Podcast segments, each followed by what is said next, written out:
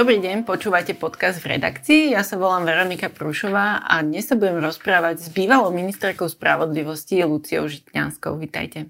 Pekný deň prajem. Pred 2 týždňami vymenovala prezidentka Zuzana Čaputová 4. vládu Roberta Fica. Ako hodnotíte prvé dni tejto novej vlády?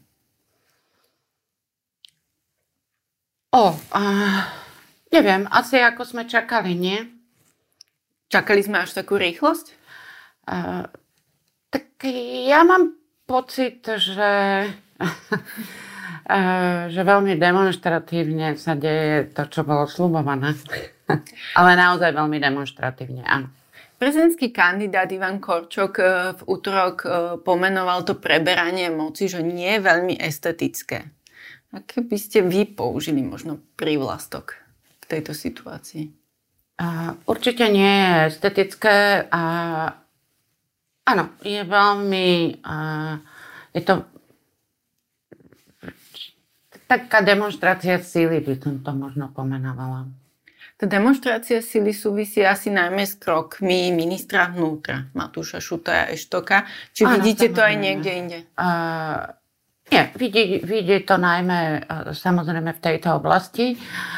A inak je to v zásade ešte ťažko vyhodnotiteľné, pretože nevieme pre niektoré iné rezorty, nevieme ani základné tézy zatiaľ programového vyhlásenia vlády, takže ja si myslím, že na akékoľvek hodnotenie iných rezortov a iných oblastí je priskoro. Ale toto je demonštrácia sily a koniec koncov už tým, že sa to ako keby prevzatie moci a iný a sľubovanie nejakej reformy trestnej politiky štátu. Už to signalizovalo, že je to veľmi dôležité pre túto vládu, pretože to bolo dohodnuté jedným z 3 bodov. Hej, sociálne, presne ako zahranično-politicky ostávame v EU a NATO, to bolo jedno. A potom tam bol silný sociálny akcent demonstrovaný a zjavne sa aj demonstruje ministrom Tomášom. A toto bolo veľmi netypické ako 3. bod. Čiže keď vypiknem 3 body do koaličnej zmluvy a do memoranda, tak sú to asi tie 3 top priority tej vlády a robí to demonstratívne. Prečo podľa vás sa tá koalícia Smeru, Hlasu a SNS chce zamerať na tie trestné zmeny? Zmeny trestných kódexov, teda hlavne trestného zákona zatiaľ spomínajú. Tak slubovali to počas celej...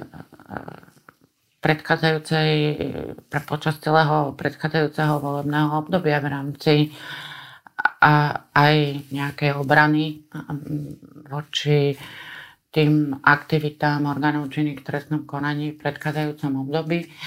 A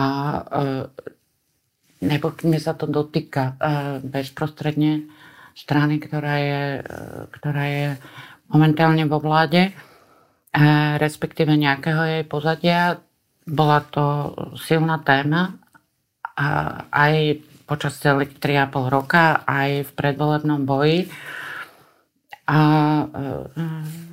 zjavne Smer a nejaká časť Hlasu to vidí zásadne inak ako predchádzajúca vláda. A netajili to. Slúbili to. Čiže to súvisí s trestnými konaniami, ktorým čelia nielen bývalí nominanti Smeru, ale aj viacerí vlastne priamo predstavitelia tejto vládnej strany? Tie trestné konania boli primárne Robertom Ficom veľmi intenzívne kritizované celé 3,5 roka. A celé 3,5 roka sľuboval v tomto zásadnú zmenu a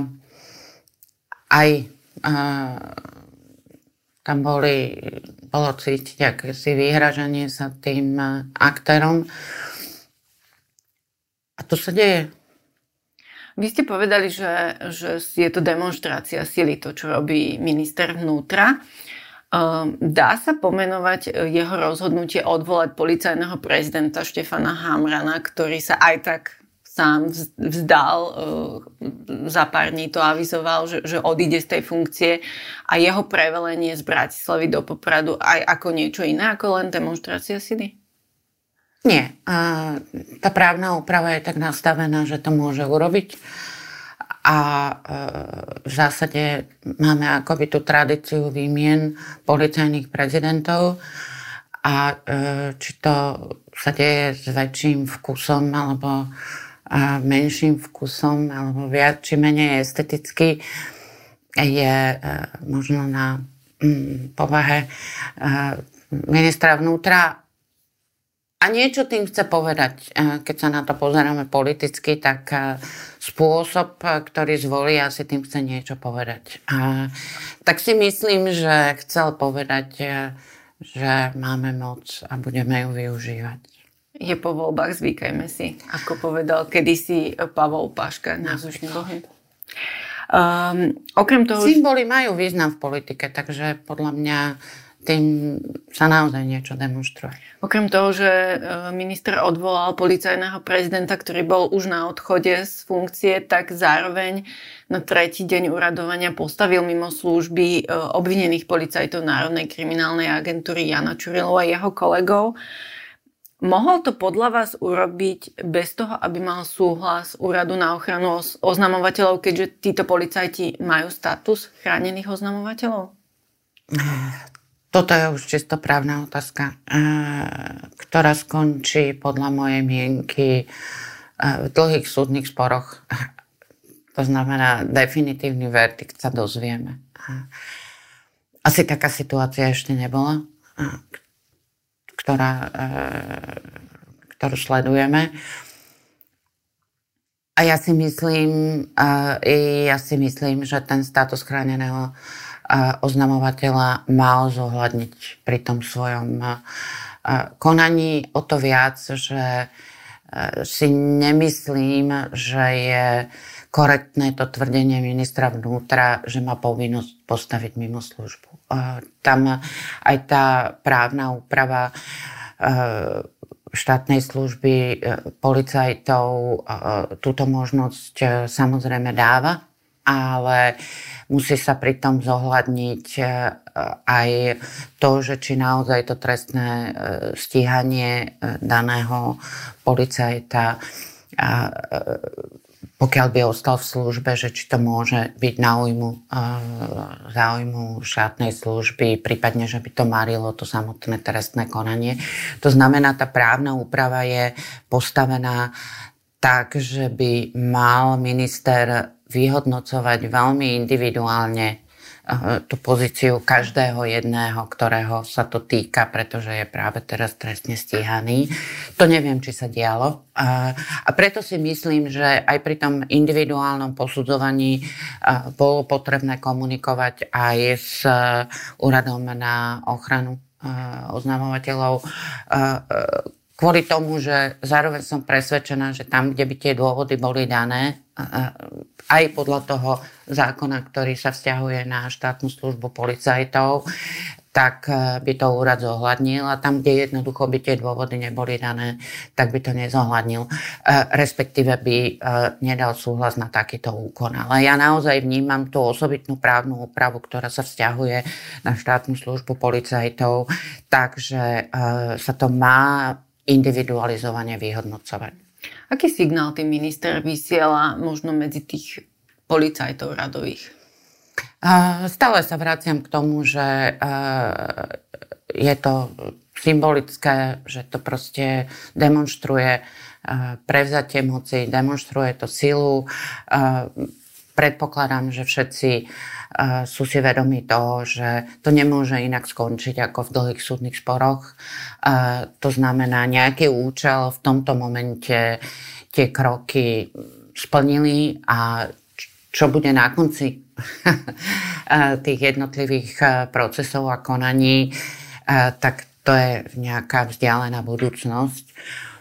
To, čo mňa na tom osobitne mrzí, že toto je naozaj veľmi špecifická situácia, pretože aj tá ochrana oznamovateľov, asi ju všetci vnímame tak, že bola stávaná primárne na tých slabých, malých zamestnancov, ktorí náberú odvahu, aby ich neprepustili z práce.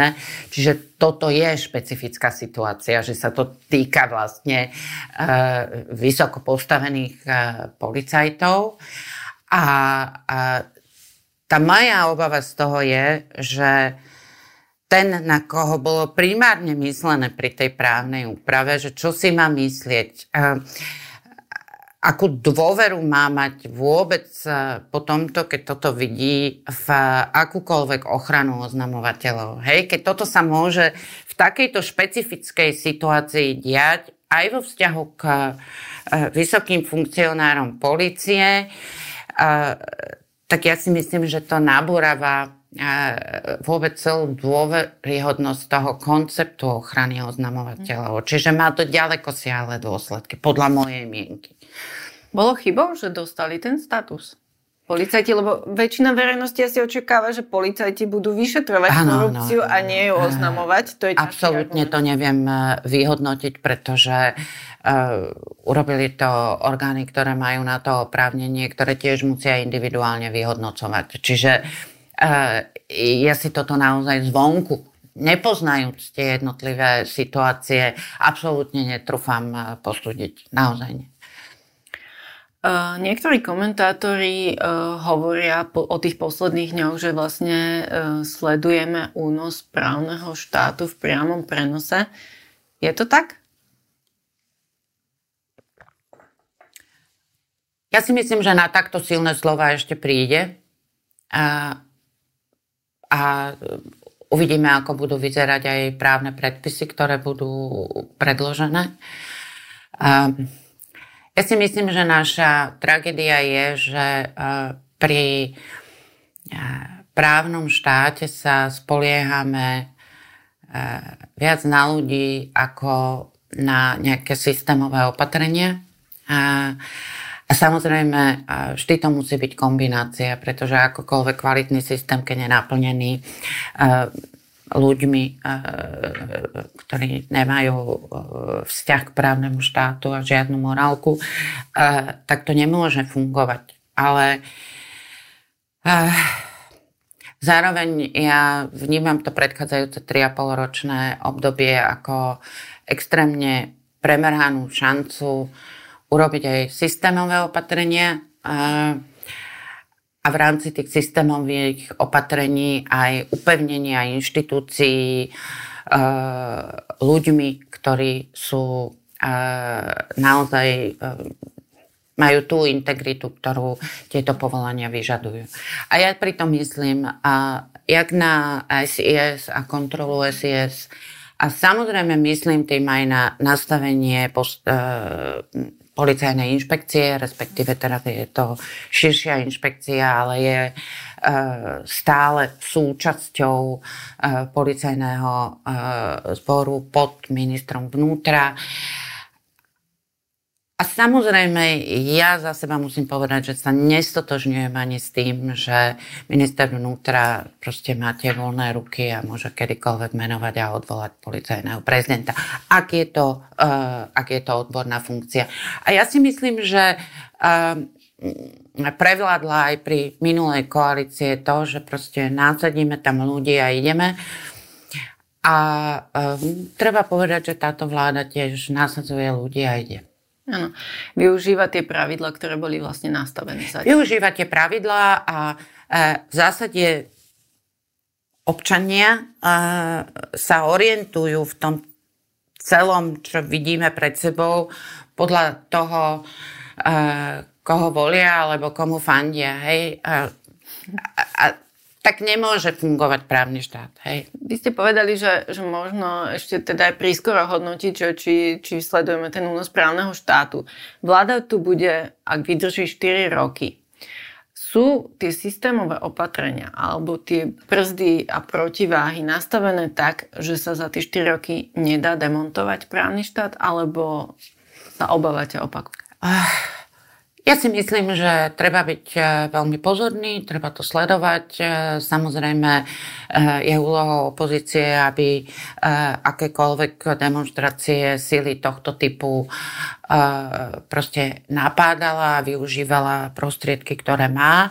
A aby ju bolo v tomto smysle počuť, pretože Robert Fico koniec koncov si priklonil svojich voličov na svoju stranu a dokázal v nich vzbudiť ten pocit zmätku a nespravodlivosti práve tým, že nelenil a bol veľmi, veľmi aktívny v tom pomenovávaní svojej pravdy z jeho uhla pohľadu, pochopiteľne. Takže politicky si to myslím a zároveň stále vnímam, neočakávam systémové zmeny, aké ja by som si predstavovala, pochopiteľne, ale stále vnímam, že máme tu súdnictvo, máme tu ústavný súd, ktoré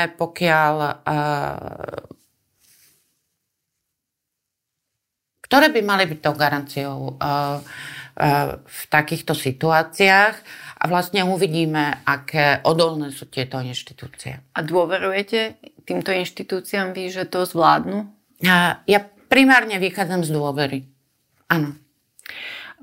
Pred voľbami sa snažil Hlas a Peter Pellegrini vystupovať, takže oni sú tí noví politici, že oni predstavujú niečo iné ako Smer.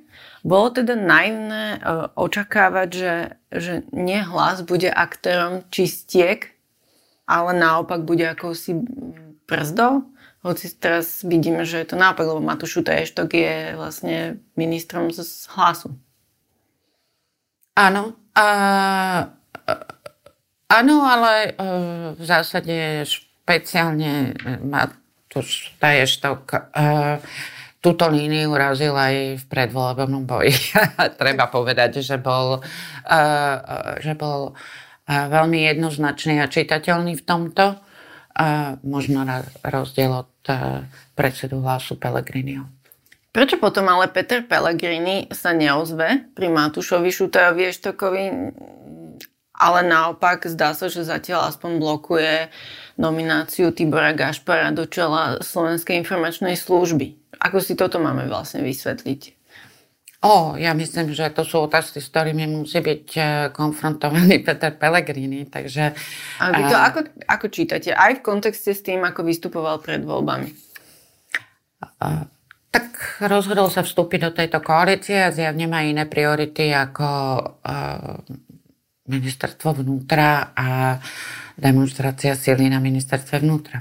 Na ministerstvo spravodlivosti nastúpil Boris Susko, čo znamená, že vlastne Smer sa po 7 rokoch vrátil na toto ministerstvo, lebo vlastne aj keď bola tretia vláda, tak vy ste boli ministerkou, mal tento rezort most hit.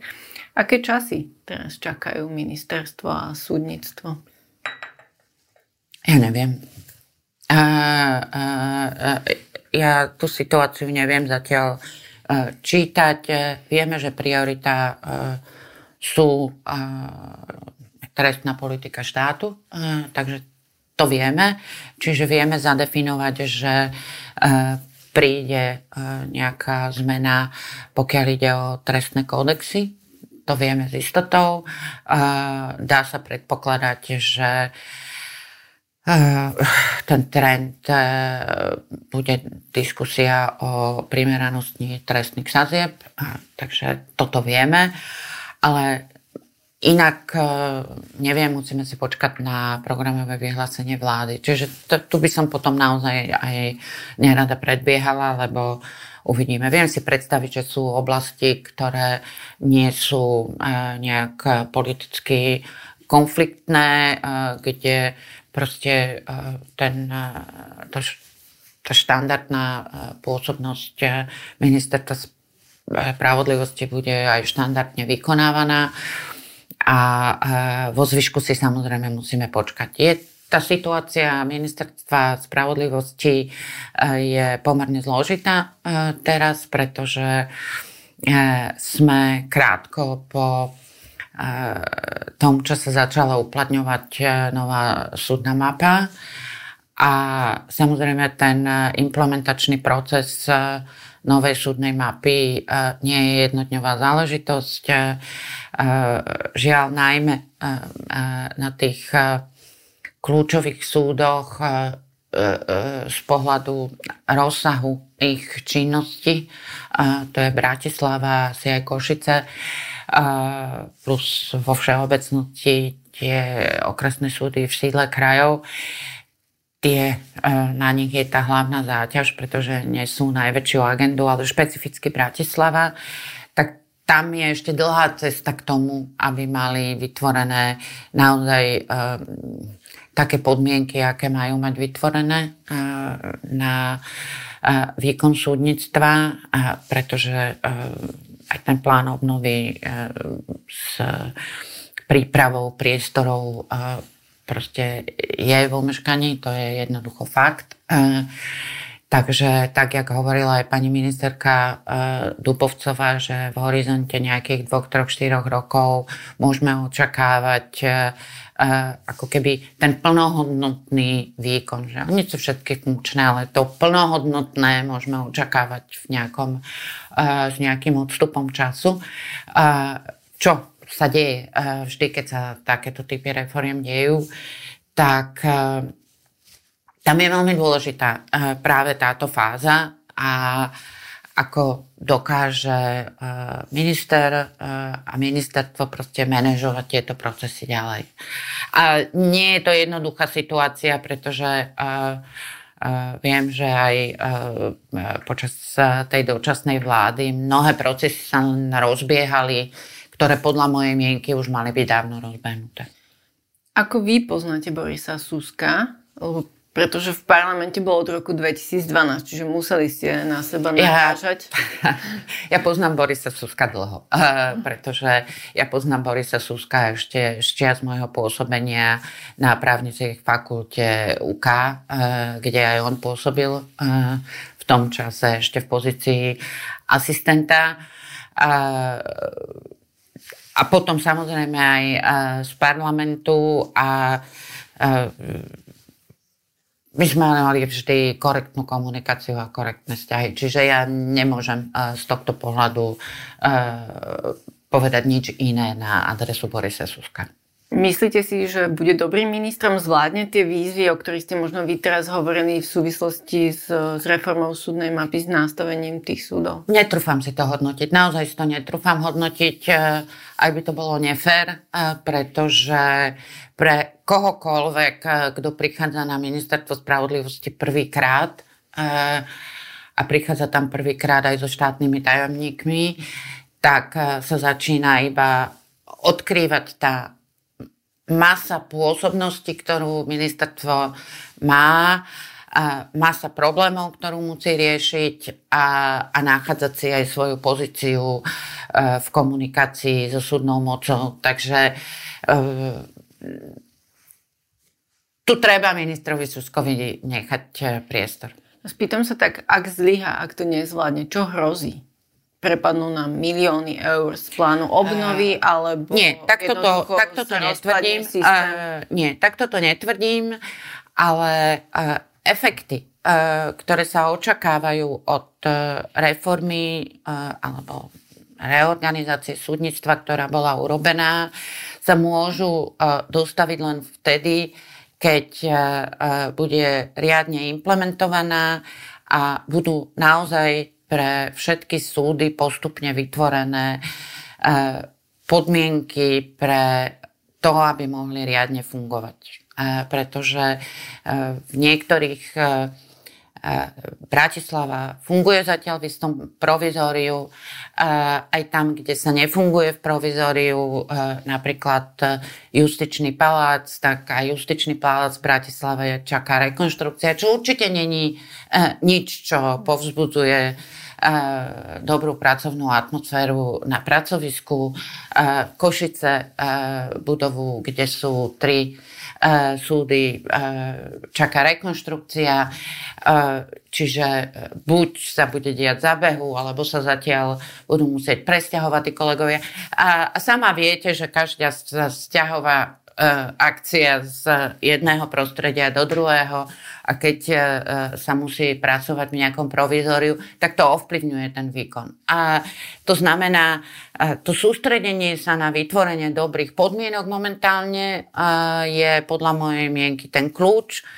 Keď budú do tých 2 rokov alebo v priebehu 2-3 rokov vytvorené, je tu predpoklad pre to, že tie efekty sa môžu dostaviť. Za predpokladu, že sa podarí vyriešiť aj ten neurologický bod momentálne v súdnictve, ktorý ja vnímam ako naozaj zastabilizovanie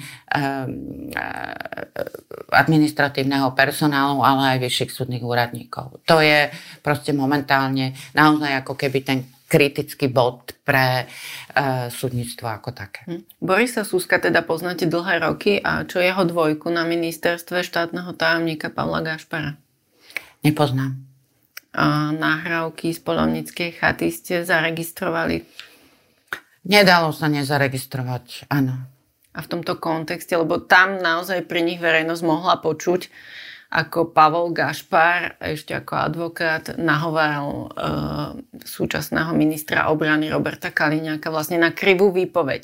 V tomto kontexte, čo si myslíte o tej nominácii, že práve on sa stal štátnym tajomníkom ministerstva spravodlivosti? To je asi trochu tiež nejaká demonstrácia prevzatia moci podľa mojej mienky a podľa mojej mienky sa nachádza v konflikte záujmov.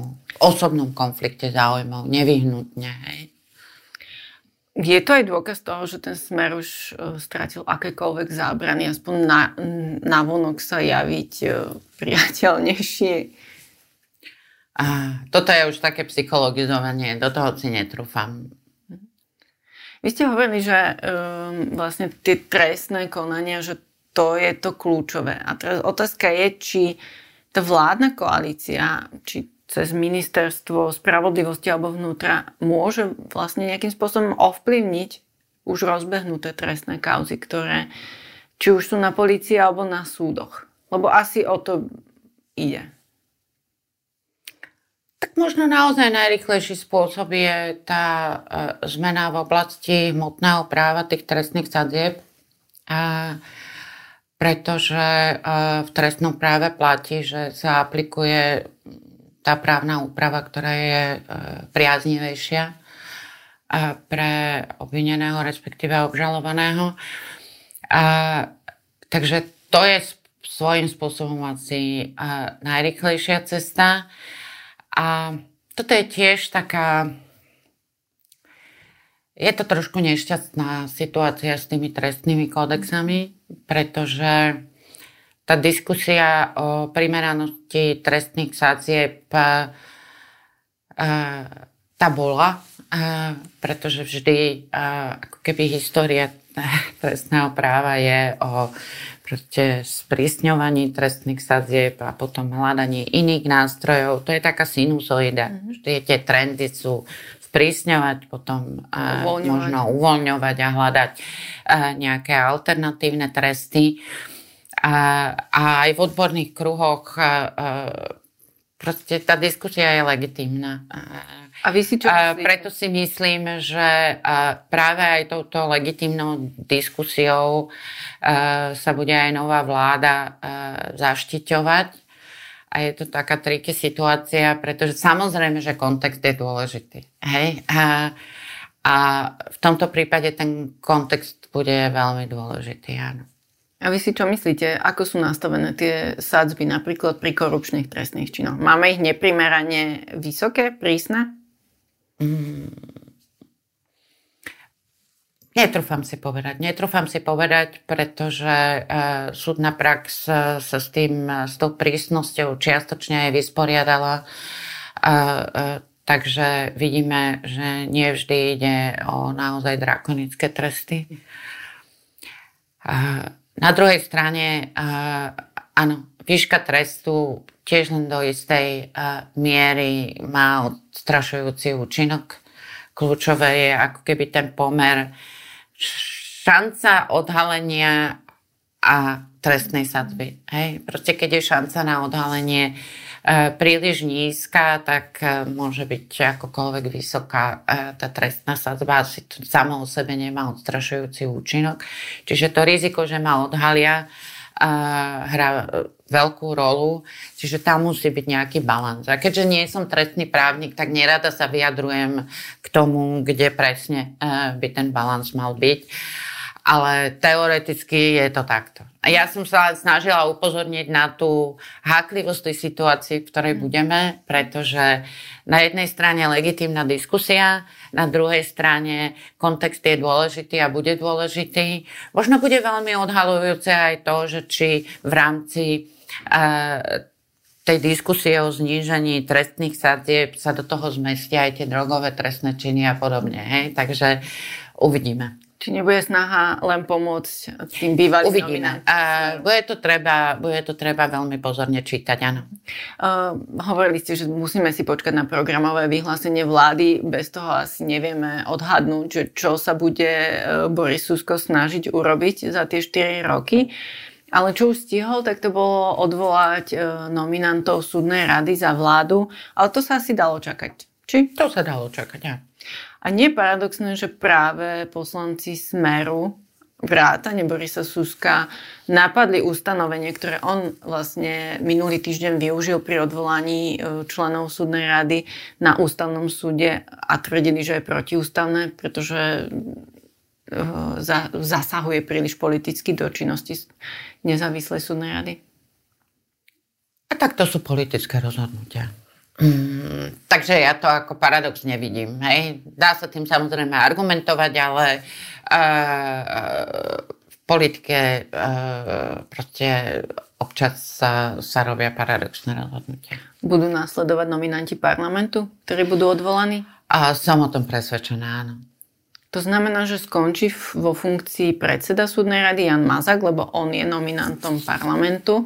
Dá sa to predpokladať, rovnako, že tam bude možno viac sťažností na ústavný súd a ústavný súd nám dá odpoveď na to, že či napriek zmene ústavy, ktorá jasne formuluje, že člena súdnej rady možno odvolať kedykoľvek, že či to kedykoľvek má nejaké limity z hľadiska toho, že by mali byť nejaké dôvody pre celé na to odvolanie, alebo či tá dikcia ústavy je taká silná, že proste tento priestor na interpretáciu neposkytuje. Takže budeme múdrejší. A je správne, že sú teda momentálne kedykoľvek odvolateľní tí členovia súdnej rady. Napríklad Združenie sudcov Slovenska tvrdilo, že naozaj to nie je v súlade s európskymi štandardmi. O to viac, že sa nemusí vlastne ani zdôvodniť to odvolanie. Aj európske štandardy sa vyvíjajú, samozrejme. Treba si povedať, že to malo svoju genézu. Ja si viem, že nedávno som viedla rozhovor s profesorom Morosom, ktorý bol členom ústavnoprávneho výboru, keď sa kreovala súdna rada, a on hovoril, že tá pôvodná predstava bola taká, aby tá možnosť odvolania proste tam bola. Aj tá prax bola rôzna, ale si pamätám, že aj ja som dávala návrh na odvolanie za Radičovej vlády. V tom čase, myslím, člen súdnej rady Hudák sa sťažoval na ústavnom súde. Vtedy to bolo odmietnuté. Čiže nejakú dobu sa vychádzalo z toho, že je aj ústavným súdom aprobované, že možno odvolať člena súdnej rady kedykoľvek. Ústavný súd potom na pléne konštatoval niečo iné, že proste sú tu nejaké mantinely, ktoré musia zabraňovať svojvôle. A na to rozhodnutie pléna ústavného súdu vlastne prišla ako reakcia táto novela ústavy. A to si treba povedať. A treba povedať aj to, že za to dlhé obdobie, ktoré som teraz popísala, sa aj štandardy nezávislosti justície aj vo vzťahu k súdnym radám postupne posúvajú. Takže sama som zvedavá. Priznám sa, že sama som zvedavá. Viem si predstaviť, že formulovať dôvody pri odôvodnení môže ústavný súd povedať aj pri tomto znení ústavy, že takú požiadavku môže formulovať. Ako viedol Jan Mazak súdnu radu?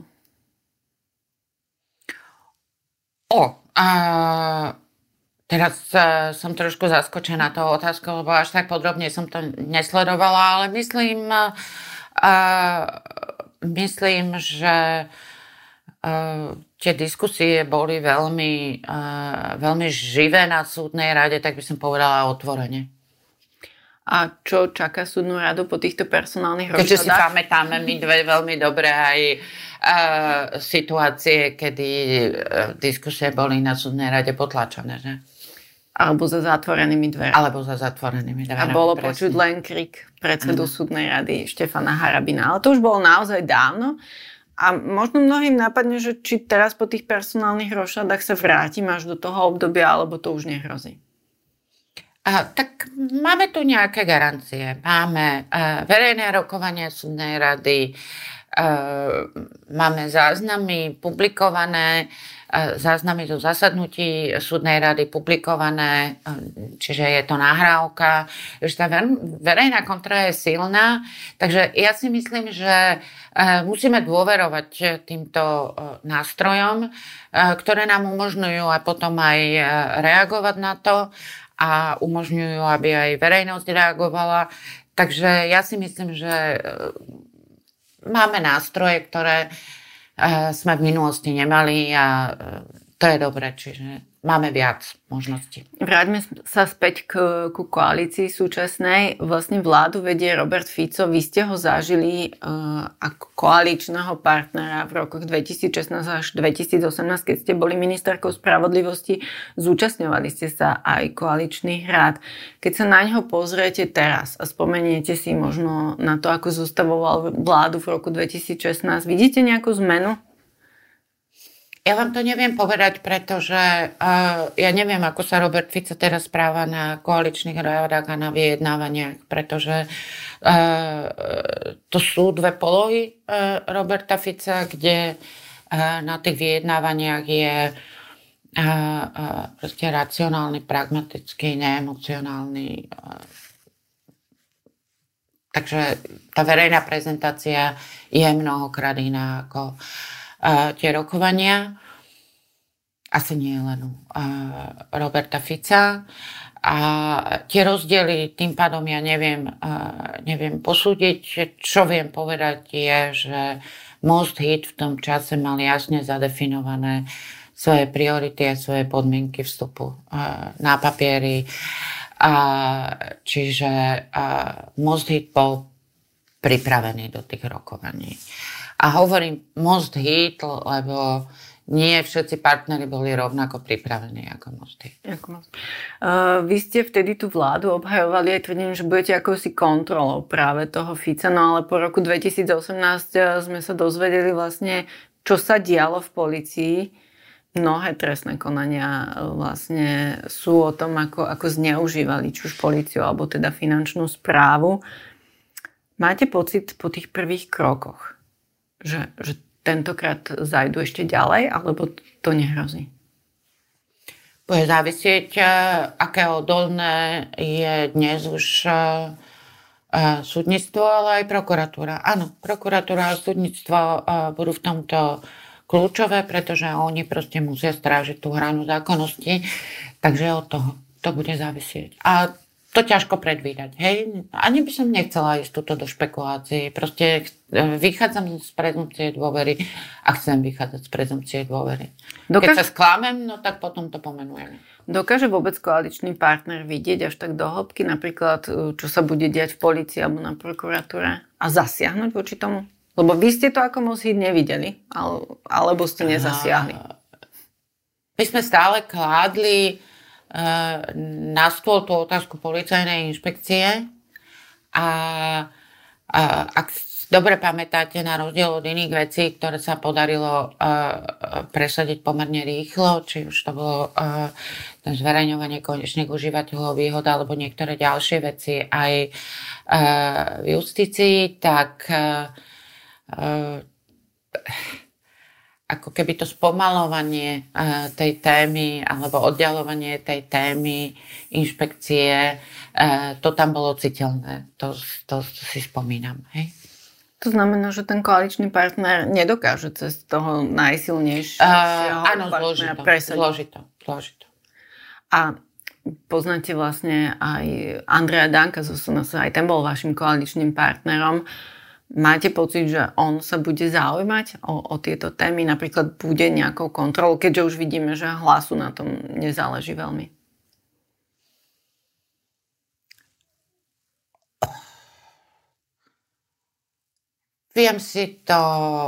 Viem si to predstaviť. Že môže niektoré veci využiť v situácii, keď bude potrebovať pritlačiť na svoje priority. Čiže keď bude chcieť o niečo získať, vtedy si spomenie aj na trestnú politiku a trestné konanie. Andrej Danko nedávno vlastne pred pár dňami zapochyboval, či tá koalícia vlastne vydrží celé 4 roky. Vydrží podľa vás? Ja si myslím, že povedala by som 8-2, že áno. To bola Lucia Žitňanská, bývalá ministerka spravodlivosti a ja sa volám Veronika Prúšová. Ďakujem, že ste si nás dnes vypočuli a pozreli. Pekný deň prajem.